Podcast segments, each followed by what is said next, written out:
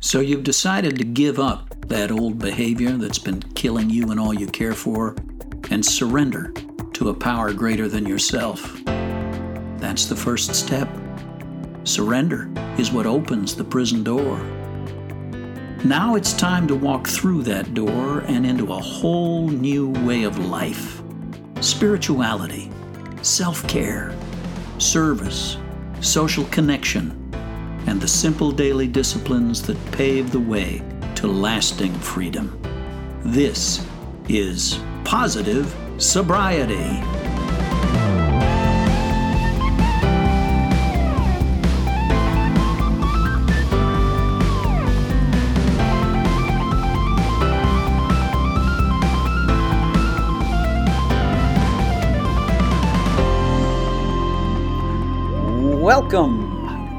Brand new episode of the Positive Sobriety Podcast. I'm Nate Larkin here with my good pal, good friend, co host uh, David Hampton. Uh, we are in relative geographic proximity, but still using the internet uh, to record this thing. David, yeah. I see you're in your, you're in your office there in uh, Brentwood. Yep.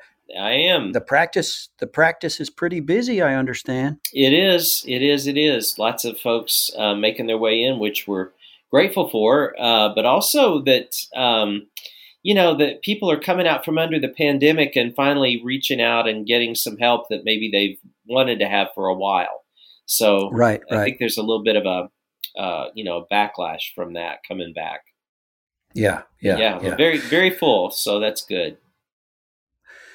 All right. Well, Allie and I are making regular pilgrimages up there to Brentwood, to uh, the same place where you have your office. We're doing the neurofeedback that Yeah. with, uh, K- that KK Ray has described here on the show. Yeah. We've done uh, we've done ten sessions. Uh, we're at about the point where they tell us we ought to really begin seeing, you know, palpable changes. Yeah. I think Allie's sleeping a little better. Yeah. I don't know. I don't know that I'm any less crazy, but I do enjoy. I do enjoy the sessions. Yeah. Uh, yeah. Well, Uh, it's taking a. it's it's a great thing because I think sleep is one of the first things a lot of people notice.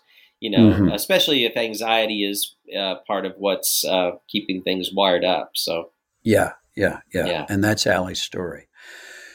Uh, I've had to. Uh, we're going to take a little break because we got family in town for an entire week. you have Uh, a my tribe. You have a whole tribe in town. they all had- came. yeah. So we had all the kids and the grandkids in the house. We've got a massive sleepover scheduled for this Saturday night when the local Ah. kids and the out of town kids are all going to be with us. Uh, and it's, I, I'll tell you what. Of course, now you, you now have gotten a taste of being a grandfather, so you know what a joy that is, right? Yeah, my daughter's boys are 18 months apart. They're uh, almost three and just over, you know, a year and some months, Patrick and Jackson. Mm. And I spent some time with them uh, a couple of times last week. And I'll tell you what, um, it is not for the faint hearted. They are on from start to finish. They're just like chasing sand crabs, they're just moving every minute. Wow, wow. Well, our oldest grandchild is 21, and our youngest is five. Ah, wow. Uh, and uh, uh, I'll tell you what, I I watch the way my kids parent their kids, Mm, and and uh, marvel. Yeah. Uh, they seem to have it figured out far more than I did when I was in their shoes, Mm, uh, and I see the fruit of it in the kids. It's a it's a beautiful thing to watch. yeah. Uh, also fun to listen to family stories. Uh, I've heard some stories this week that I hadn't heard before. Uh, some, yeah, I- now you know, twenty years down the road, uh, that Uh-huh. it feels safe to tell mom and dad what really happened. when we snuck Uh, out that time that blah blah yeah, blah. Yeah. Yeah, yeah, Uh-huh. yeah. Oh my gosh. uh, and I'm grateful that um, I don't have the sense that our kids feel they have to censor themselves around us. That's a beautiful thing. Yeah, that that is a beautiful thing. Um, Lauren uh, paid me. I don't know if it's a compliment, but it it was affirming. Um, she was talking about some things that um, she was dealing with, and and she said, you know, she said I had to sit back and realize I wasn't raised in a shame household, so I don't mm. know I don't know how to speak back to that thing that she was talking about. And she said because I wasn't raised to be in shame, and I thought, yeah. oh my gosh, you know, that's yeah. the cornerstone of my story. So, you know, yeah, um, yeah. But yeah, it uh, it was it's it's it's affirming when they are demonstrating things better than us. You know, yeah, yeah, yeah. encouraging. Well, we have a couple of guests this week who uh, have a, a, a, just a delightful family dynamic, and it's one that made recovery possible. Mm. Uh, this, uh, you know, very often in order to get sober, people have to separate, uh, at least temporarily and sometimes permanently from their family of origin. Mm-hmm. But uh, that is not the case with our guests today. And they have just a, a charming and inspiring story. You are going to love Tom and Laura Bolt when we return on the Positive Sobriety Podcast.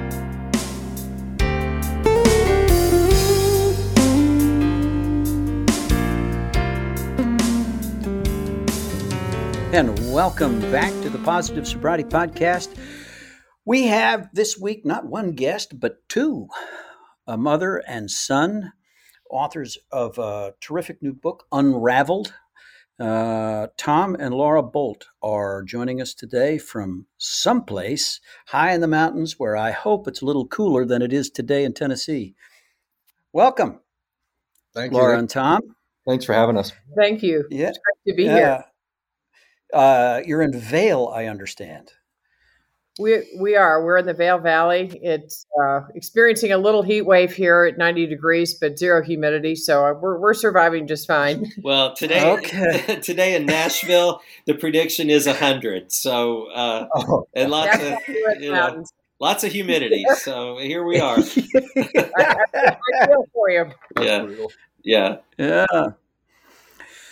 So, uh, not unlike a great many of our listeners, you guys uh, have uh, an addiction and recovery story, one that affects not just one person, but an entire family. Well, you take some time and kind of uh, uh, tell us, uh, yeah, give, give us a sketch of the story, will you? You want me to go for it? Oh, sure, go for it. Yeah, sure. It's um, basically our our story is um, you know we have uh, addiction alcoholism that, that run in the family and uh, my mother uh, who's sitting next to me struggled with uh, alcoholism and um, i also struggled with alcoholism and, and, and drug addiction and uh, basically it's just a, the story of that and then our recovery as well mm-hmm. yeah and uh, just thought we should, we should put it on paper. Yeah, he, he he presented that idea to me. So I grew up in an alcoholic family. Uh, my my mother was an, a, an, alcoholic, but actively in recovery until she died, and uh, she broke the chain, so to speak, if that's even possible. but she did clear the path. Mm-hmm. You know, she led the way, and um, and that was really important for me to see and uh, I wasn't going to be that person. I wasn't going to be that alcoholic. So I was going to control it, and I was going to be much better than that, with mm-hmm. little understanding of what addiction really meant as a young person. All I knew is that it wreaked havoc on the whole family, and uh, of course, I didn't really understand uh, um, or have compassion for it mm-hmm. as, a, as a young person. Um, but anyway, I was as I grew older, I had more compassion for my mother. I saw what she went through. I saw her uh, come out on the other side, and she passed away being a sober person, which I think is just freaking amazing. Mm-hmm. In the meantime, I did a lot of field work and I did a lot of crazy stuff, and I could go into that whole drunkalog. Um, uh, but mine mine was more on the um, swinging from rafters and restaurants to stealing snow cats and grooming slopes and doing all kinds of things like that. And at age 48, um, I felt like, you know, with four children, I might want to consider growing up a little bit. But it was far more than that. I, I make it sound too simple, but I I was really in a dark place with it. I, I really couldn't look at myself in the mirror. I um, knew deep down that there was something wrong with me and something had to be done. And honestly, uh, I want to be positive about my recovery, which I am, but I was in that dark place of um, fear and shame, and um, and I had a car accident, and I would say that that was an epiphany on all levels, uh, spiritually, uh, emotionally, I, I thought, gosh, if if not now, when mm-hmm. will I get sober? Is it going to be at the loss of life of of somebody else first and foremost, or myself? And fortunately, nobody. I was injured, but uh, it only just involved. It was a one person accident, and uh, it was a very terrifying experience all the way around. And and uh, I was fortunate to be, and still am, married to somebody who was very well educated in the field of addiction um, and understood it and was it really played a compassionate role um, in my sobriety. So Tom Tommy was just about to enter into the depths of his addiction when I was getting sober, and uh, two addicts in the same house was uh, a very interesting thing. I I think that uh, we did butt heads a lot, but I nobody understands my son. I think more than I do, mm-hmm and uh, I was really grateful to be sober when he was going through what he was going through, um, and the having the ability to maintain my sobriety was not easy because life happens. You know, life happens, but but uh, addiction doesn't make anything better. Active addiction doesn't make anything better, and so when times are hard, and you can reflect on the positive elements of your sobriety then you know you can really pretty much get through anything. Mm-hmm. Uh, death in the family, um, you know, whatever happens in your life, because life happens. Um, it is uh, amazing what we can get through as sober people because we know we have a better sense about life, and we know that there's there's joy on the other side. We know that there's laughter, and um, so Tommy, Tommy can tell the story about how he came to me and asked me to write a book, but I think maybe he can speak to his own addiction, and I'll be quiet. His, by the way, his story is much more interesting than mine. Ah, okay. was a 48 year old wineaholic, and now I'm now I'm 61 and and free of That's free of awesome. the addiction today. That's so, awesome. Yeah. Well, Tom, you um, how, when did it begin to become apparent that you uh, no longer felt in control? Oh, I don't know. Um, I don't know if I realized the control. Um,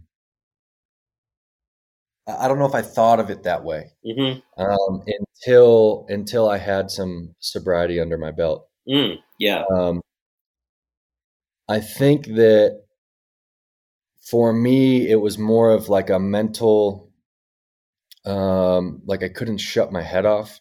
Right. And I didn't know how to do that, and I tried several ways um, to try and, and and do that uh, you know, getting sober for a week or switching, you know, um, from one thing to another or, um, you, you know, trying to, to do things that way. Mm-hmm. I think probably a year and a half before I, um, before I actually got sober and stayed sober is, is when I realized that there's an, there's probably an issue. Mm-hmm. Um, but and you were about uh, what age at that point? So I was probably I was 19 or I was like 19 or 20 mm-hmm. at that point. Mm-hmm. Okay. Um. Yeah. Yeah. Tom, where are you in the birth order? Uh, number one. Oh, oldest kid. Okay. All right. Uh, and and how old were you when mom got sober? Do you, I mean, do you, do was that was that something that you were tracking not as a a kid? I'm not a math guy. Uh, No, Okay. I had already I had already started. I had already been been using and and partying Uh huh. when she stopped. He was about 15, Yeah, Really? Okay. yeah, Yeah. 15. Um, Yeah. 15, 16. No, no. It was about 15. When I had my car wreck, I, I, the, the, the one in which was the bottom for me, uh, I went out and, and I looked at the car the next day and I said, shit, I can drive in my car. Yeah, And I oh. she and- blacked out, so she thought it was me that took the car out and crashed it. So at that point, I had already been using and partying. You know.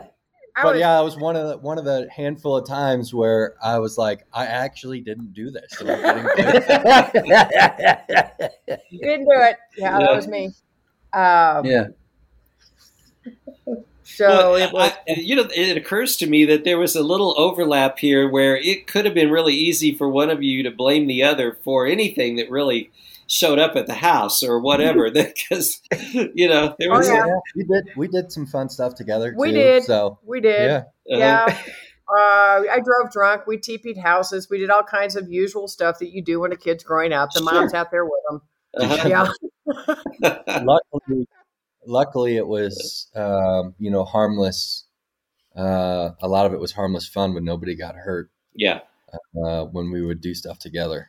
Yes. Doesn't always Mm. work out that way, but Mm. Mm. It was when I decided that uh, it was best for me never to drink again, and I haven't had a drink since that day on November first of uh, uh, uh, I don't remember whatever the date was back then. Um, I remember waiting a few weeks because I thought, well, you know, I've never promised anyone I was going to quit drinking, and Mhm. I want to make sure I can do it. So I waited a couple weeks, and then I sat the children, the children, down. I have we have four boys and my Mhm. husband in the room where you go in the house when it's serious, and I I said, you know, I decided to quit drinking and I believe that I am an alcoholic. And I, I got reactions right off the bat. Tommy said, Oh, mom, but you're so fun when you drink. And, well, all right. Uh, And, and then my second son said, at age 14, I'm good with that. I'm good with Uh-huh. that. You know, meant a f- few words. uh-huh. And then that my my other son Peter, who was I don't know maybe twelve or something, said, "Well, you're not an alcoholic anymore if you don't drink, mom." And I said, "Well, we'll have a conversation about that." And then uh, that Billy was so young, and uh, he he just kind of listened. And then uh, a few weeks later, he said, uh, "Mom, I think that there's a, a friend of mine whose parent." Is an alcoholic, and he said, "You used to be one, didn't you?" And I said, Mhm. Bet." uh-huh. So- yeah. uh, but it was it was a funny response, and um, I don't know. I think I think for for me personally, making up my mind. Uh, uh, at that time, it's not just about making up your mind because it's such a powerful demise. But I think I was so sick and tired of being sick and tired, hmm and I was Mhm. so tired of being filled with shame and fear hmm that that for me you know having that car accident was was an amazing wake up call and that's that's really um, what worked for me Yeah. and and you know sometimes you wonder god did you get hit in the head as a kid i mean why would you keep doing the same things over and over and over and over again till you almost kill yourself in a car accident to make you realize that it's high time for you to move on with life in a in a sober way hmm for me that's the way it worked out hmm and uh, Tommy can speak to that himself. But what a cool thing to be able to get sober, be there in a way that I could be there for my son when he was struggling. And the outcome isn't always the way our outcomes are. hmm Mhm. And, um, but we had a lot of family support, and I think that people can do it without family support if they're willing. hmm But uh, what a cool thing that we could sit down and write this book together Yeah. about our experiences. Well, Um, Tom, it sounds like you had a lot of crisis points, um, you know, before uh, the before the sobriety, and certainly before the idea of a book ever maybe occurred to you. Um, when when you were going through those places, um, eh, tell me about that a little bit. Um, there were tough experiences. You know, I I they were spread apart um, pretty far early on, but then towards the end, um, bad things started. I started getting myself into into tough situations uh, a lot more frequently, mm-hmm. um, and you know, I, I I'm grateful for that because nothing was ever like pushed on me. Um, mm-hmm. Sobriety was never really forced upon me. I was never forced to go into treatment. I was never forced to, you know, go to a 12 step meeting. Um, you know, I, I was basically um, just, I, I, felt like I was being let um, to blow up my own life, basically. And mm-hmm it was dark. It got very dark, and um, I didn't know, you know, who to turn to or how to handle it. And I tried to handle it myself for a long time, and then finally, when I came to the, you know, my bottom or the breaking point, um, I turned to my mom and I said, you know, maybe I need to try those 12 step meetings that you go to or something mm-hmm. Uh, mm-hmm. because I'm, I'm, I can't do this anymore and I can't not do this anymore. Mm-hmm. mm-hmm. yeah. Yeah. And, and, yeah. Um, and so at that point it was, it was easy for me to make that decision. And I think that if I had been forced into things, um, yeah. it would have taken me a whole lot longer. Yeah. I think it's so beautiful that you guys could actually go to meetings together uh, I know a great many folks who, you know, can't be around their parents without drinking. Uh, it, it's a great way to blow up sobriety, right? Yes. Uh, and, and to me, it's all the more striking because, you know, my first read on Laura is that uh, you're a strong woman, Laura. You're a, um, if you want to be, to push, you can push. And yet oh, yeah. you had the, you, you you had the wisdom you had the wisdom to let tom uh, make his own decisions feel his own pain and you didn't you didn't push him into treatment you didn't push him into meetings. W- was that difficult for you to hold back? Uh, oh that was extremely difficult because i always felt like i knew what was best for all my children.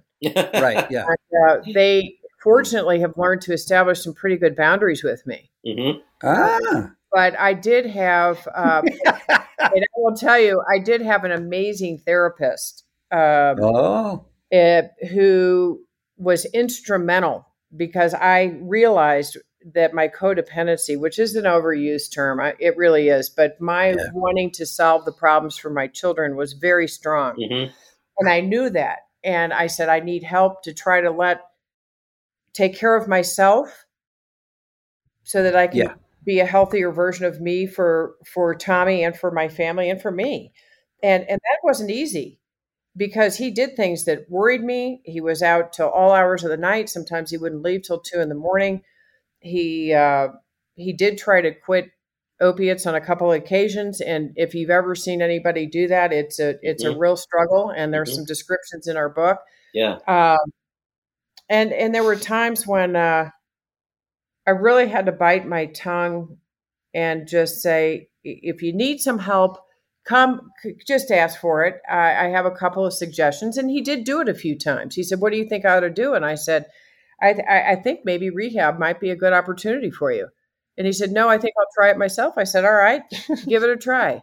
Because down, I knew that there was nothing I could do and he was beyond the age of having him kidnapped and and going to a second nature eh, uh, yeah, program. Right. And I'm not going to say one thing positive or negative about that program. I just think for our family that probably wouldn't have been the best solution for Tom, Tommy. And there I go thinking I know what's best for him, but I really thought it would be better if he. I agree. It, I agree with that. It, listen, I you you have to connect with whoever you connect with to to try to uh, not worry all night long about what your kids are doing.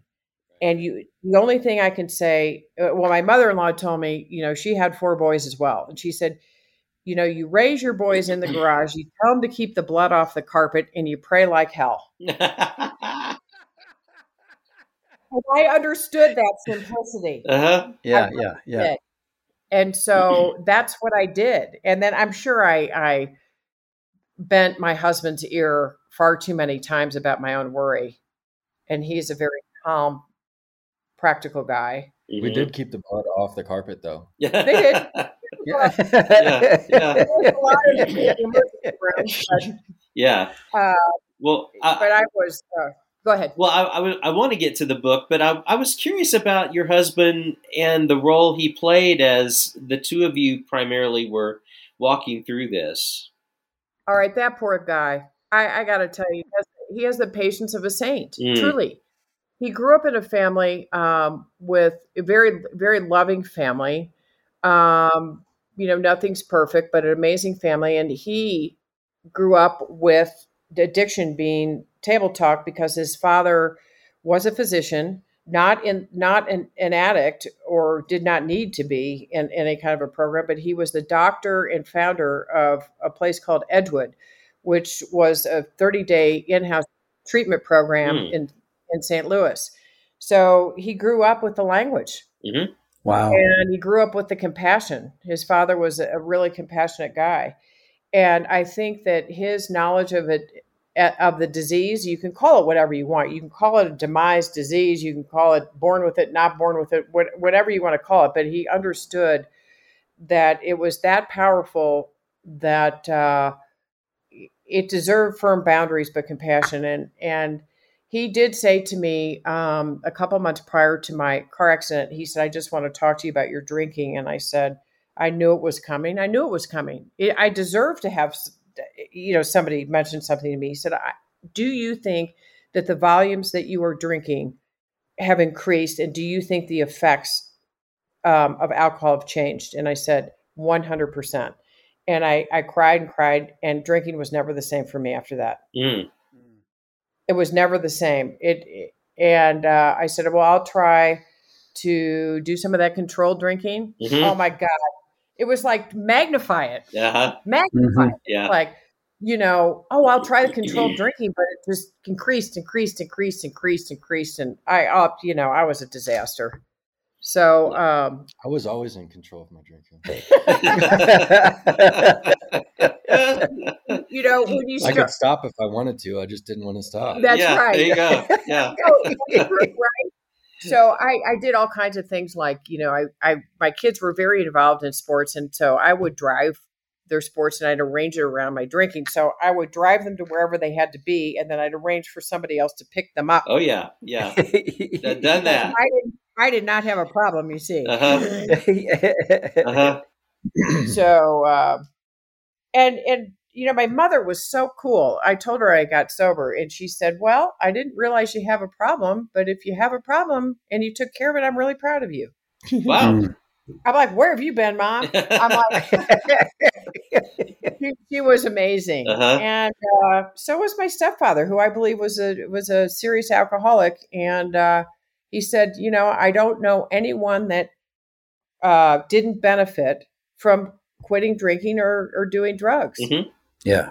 and that's all he said he said i'm very proud of you so we you know we had some uh, cool support in the family despite the fact that there was a lot of um, alcoholism in our family Mhm. and uh, so that's pretty much my story but Yeah. I, I love tom's story about writing the book i mean it was Well, his idea When And- how long had you been sober, Tom, before you got the idea that a book would be good, and then to share the idea of writing it together? Because it's hard enough to write a book uh, on your own, but to have two voices in the book, I love the way you've divided the chapters, where the where Laura's perspective and your perspective are uh, written individually, and um, I think that gives the, uh, the reader a good insight to what it's like to be each of you. Yeah, I think that was pre- that was pretty cool. I don't think that was our intention going in. I mean, I don't. I think when I had the idea, I was maybe three three years sober. How long did it take us to write the book? well it took us a little Four. over three years and it's been a year Mhm. it'll be a year well that's not true it was So- published in november So I was like four years, four little four years sober, Mhm. and uh, I think I was three when the original idea.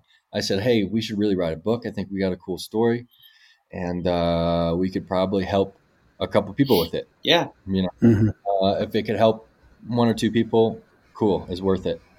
Um, and she responded and said, "Yeah, I don't know about that. I don't know," and kind of switched the subject. And I brought it up a couple more times, and a year later, we did. We she said, "Okay, let's do it." And so we started uh, on our journey. It took us three and a half years It- to write it, and um, we had to start over.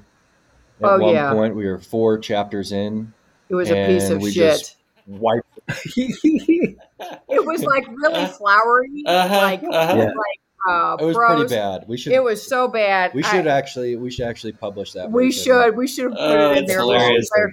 It was so hilarious that I thought, oh God, we had to start completely over. Well, yeah, it was. Are you familiar with the writer Anne Lamott? Yes. Uh, you know, Mhm. her book Bird by Bird, which is really about writing, about the writing process. Um, it's not really like one of her more you know personal books, but it's about the writing process, and and uh, she has a chapter called the shitty first draft. And Oh, she said that she said everybody has to write the shitty first draft to get it out, and then you go back and you you know, you tweak and you massage or you tear up or you do whatever, but you get the shitty first draft out. And she actually titles entitles that first chapter in her book "The Shitty First Draft." Yeah. it's it's so funny when we got to the mm-hmm. editing portion of it i we had an editor edit it and she was she got all the chronology wrong and she was trying to rearrange all the chapters and i went oh shit well that took another you know five literally 50 to 100 hours really in all finality to try to re- redo what she did. But in the process i here i go trying to control it and be perfectionist I'm like, well, that happened three years ago, but I've had some growth since then. So now I need to change this and I need to change that. It was such a clusterfuck that I thought, I, I'm just going to throw this book in the trash and we're just not doing this. yeah, But we, but we stuck with it. And I realized that regardless of what period of time we were in four years ago, and hopefully we've Mhm. had growth since then, it's, it's an important juncture in, in our journey and it's, it's fine to share it. hmm Um, we're never going to be perfect. We're never going to be cured. Uh, but um, it's it's just a it's an interesting part of our life at that time when we wrote it. And uh, thankfully, I'm I'm still sober today, and uh, so is Tommy. Um, and it's it was really really worth spending the time and the blood, sweat, and tears that go into writing hmm a book when we had no idea what we were doing.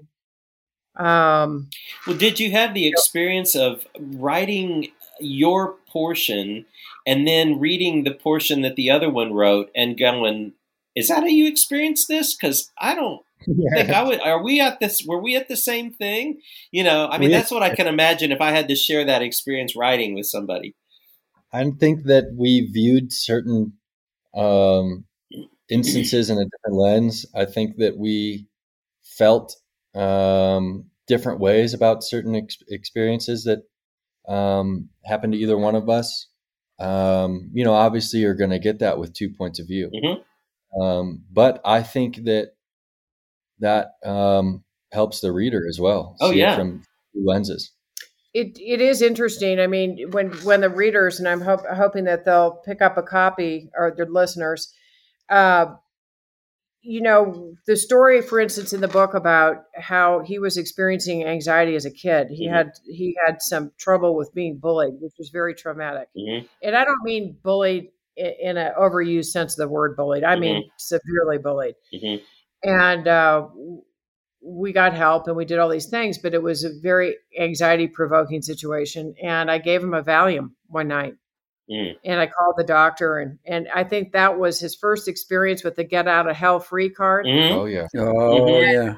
and so you know who in their right mind in sobriety would give their child their kid a valium and who who would i don't know if people would do that kind of thing today but i can tell you back then when he was about 11 years old i thought that was the solution hmm It worked.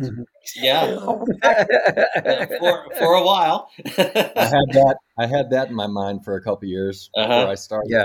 So I didn't realize the, the the true significance of what I had done until Tommy had written about it. So to your point, that you know, when you look through a different lens mm-hmm. and and you tell your story a different way, I went, holy shit, I have to review like how I feel about that. Um, mm-hmm. You know, do I feel guilty about it? Of course, I feel guilty about it, but um, I think I did the best I could at the time, and uh, I had to talk to Tommy about it. Mm-hmm. You know, it, it, allowed for a lot of conversations between the two of us and amends. Mm-hmm. You know, that was a mistake. Mm-hmm. Yeah. I, I, I, shouldn't have done that. And uh, so, and there were a number of junctures in there where I felt like an amends was owed. Um, one of my favorite stories with Tommy when I was in my active drinking was uh, I was a perfectionist in the household. Everything had to be, I don't know that I'm OCD. I might be OCD in the mind, but I did like things all in their place. I felt like it was order. Mm-hmm. And I got home one day and he was pissed at me. So he rearranged the furniture and he left like drawers open and things not in the right drawer and frames not on the right table. And I walked in and I swear I went apoplectic. I'm like, oh my God, my whole world is upside down. the only thing I have complete control over is where I put that book on the table. Uh-huh. Um, and I got mad at him. And then I realized, holy shit, I have some work to do. mm-hmm. You know, I knew, I knew, I knew it would, it would really piss you off because you would come for years. I'd see you come home and then move the chair like a quarter of an inch, like straight. Go through the house, just kind of like making everything's like straight. And I said, "Oh, I'm just going to move everything off its yeah." Off its yeah. try to keep your house perfectly organized the way I tried to do it with four boys that are very healthy. Oh my god! Yeah, yeah, yeah, yeah. You know, wow. I, I, I learned a little bit after that. I said, "Yeah, you leave your shit lying around. It's going in a locked closet, and you have to buy it back." but uh, anyway, the, to the control issue, uh, you know, there are a lot of things that that became perfectly clear to me uh, when writing this book with Tommy that I learned about myself through him. And I learned, and I and I know that I, I do. I learned so much through him. He he is a very thoughtful uh, guy in terms of what he says and what comes out of his mouth. And I am, whoo, just mm-hmm. no filter, uh-huh. no filter. so there are a lot of things that he has really helped me with, and I and and being able to be in our uh, programs of recovery have allowed us to be better, at least for me, be a better listener mm-hmm. and uh, wanting to be better uh, for myself and for and for people around me. And and you know, I I think that writing this book has allowed us to communicate on a level that perhaps we were headed towards. But how could you be to the point we were after writing this book without spending that so much time together? Yeah. Mm. Um, and so much telephone time and so much discussion. Um, it was just really a cool experience. How did the rest of the family um, receive the book? You know, your siblings and your husband. Um, I had one son that that uh, is a he's an amazing guy, and he would just prefer uh, not to have the laundry aired. Okay. Um, but he understood it, and I showed all the my three other sons and my husband the book before it was published mm-hmm. because, and we made some changes because I I felt like it was important for them. I can't make them uh, feel proud of our book. That's mm-hmm. something that comes from them. But I can be respectful with how they feel about their role in the book. Mm-hmm. Um, and I and I honored that. Yeah and so I honored the changes that they asked me to to change. And uh, but I think they were all thought it was pretty cool. Yeah, and my husband, my husband as well. Um, and and in terms of my own siblings, amazing responses. Mm. R- really amazing responses. Mm-hmm. My, our families on all sides have been very supportive. Yeah, yeah, that's great because I I know that when we share our stories with a lot of enthusiasm, and we're out there. We want to help others and encourage and and and be a voice of hope. Um, at the same time, you know, there are other people that are impacted by it. I know that um, I wrote a book, and my daughter um, kind of was like, you know, before it was out, she was like, I I don't want that one in there. can we not, you know, can we not share that, please? You know, and you have to honor that. I so I appreciate that, but I wondered about that with you having other sons and your husband, and a lot of people are impacted by all this, and uh, so I respect that you respected that. It took me a while to respect that because my initial response is, "Oh, that's bullshit. We're just going to write the book." But you, you have to respect their feelings about it. Yeah. They don't need to be in the book. It's not their story. right. So, to the extent that they're in the story was the extent of which they wanted to be in the story, Mhm. and that doesn't say that they weren't proud of us or Mhm. happy for us. But it was a little bit of a. Um, we all communicated fairly well about it. Good. Well, they all, they, everybody has their own life, you know. Yeah. And not everybody Yeah. that life put in in yours, and vice versa. So So, as my mother, my mother would say after she got sober, she said, "Oh my God, so many of these people went to assertive school." And vulnerable school, and all these schools, and I don't know why we have to label it everything, but I will tell you that for me, being vulnerable, which we were in this book, is not something to be ashamed of. hmm Mhm. Um, because yes, I, I do. I am an alcoholic. I do have problems, and I and I want to share that there is hope and there is a way out, and there are so there truly are solutions, and and um, and it's an amazing experience being able to share this journey and and be honest, um, because we're all human. We're never going to be perfect, but the, the the fear and the shame portion of it can be alleviated over time as long as you're not as long as you can share it with other people Right. because it's Yeah. okay. It's all it's all okay. Yeah. Yeah. Yeah. Well, the book is Unraveled A Mother and Son Story of Addiction and Redemption, available at fine bookstores everywhere. You guys have been doing some book signings and got some more, I think, on the calendar. We, we Uh, do, we do, yeah. and and we love being on podcasts. We love meeting people that uh, host the podcast, and and really are grateful for the opportunity. The the book I, I like to encourage people to go to their favorite mom and pop shop that Mm-hmm. bookstore where they can be ordered. Um, but you can always get it on Amazon. I, I, I'm not advertising for Amazon, by the way. Um, uh, personal statement, but uh, yeah. if your bookstore doesn't have it, they can get it. yeah. And if our listeners want to contact you directly, is there a way for them to do that? There is. We have a website, unraveledthebook.com. And on Okay. that website, we have an email address, and many people reach out to us through that email address, and we respond. Okay. Unless you're a crackpot. Uh,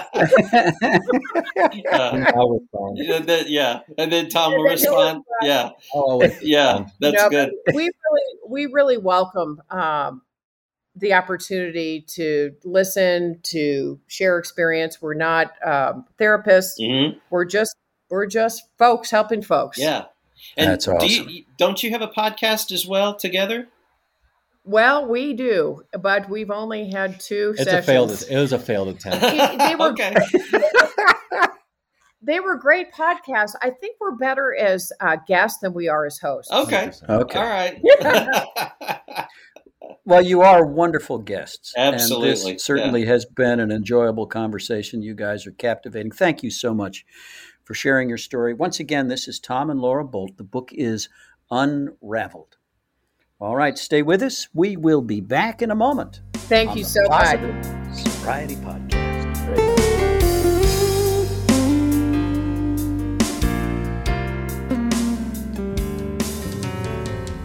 Welcome back to the Positive Sobriety Podcast. And um, Nate, I want to go to coffee with Laura.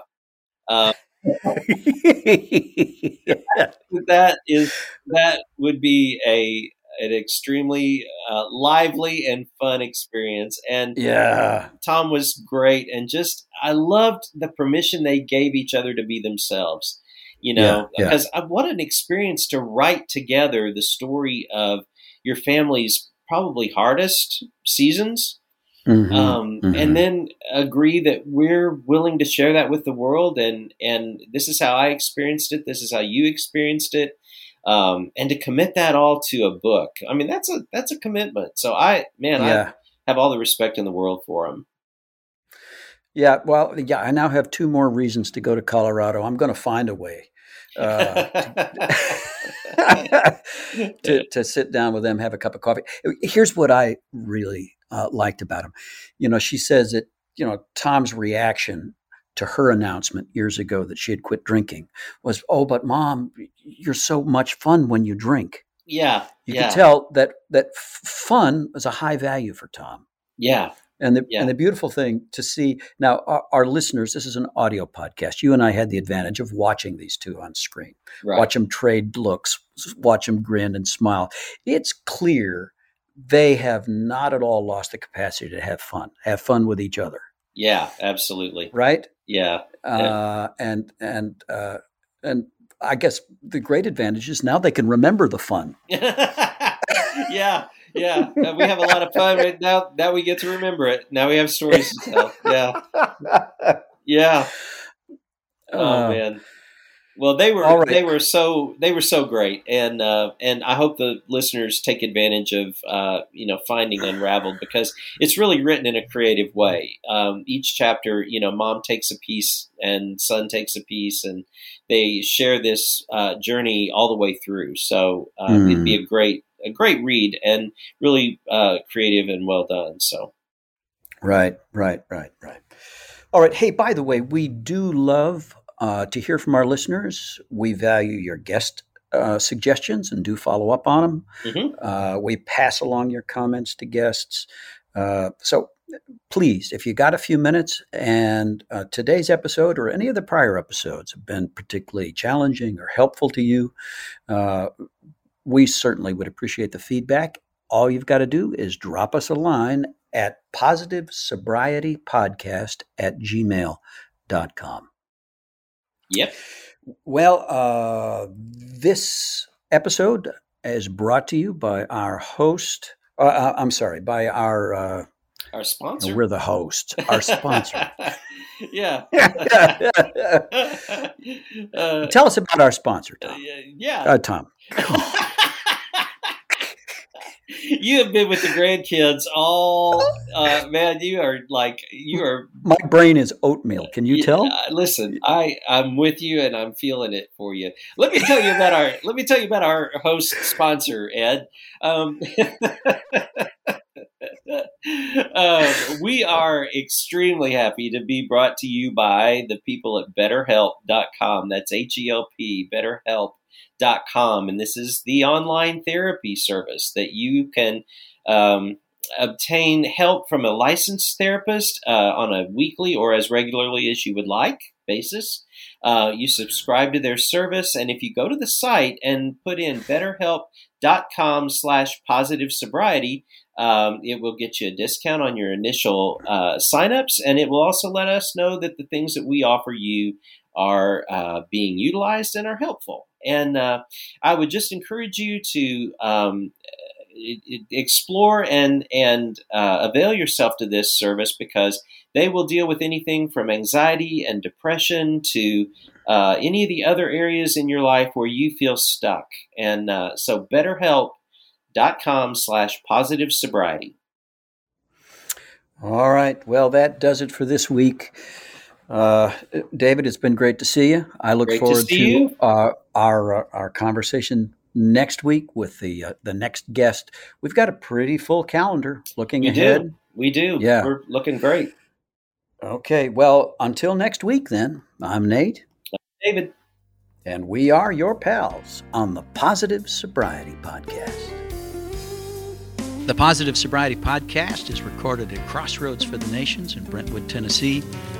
Live producer Rex Schnelly, music by Rex Schnelly, theme music by Matt Ulrich, uh, hair and makeup by Lyle Lovett, uh, wardrobe by Kathy Gifford.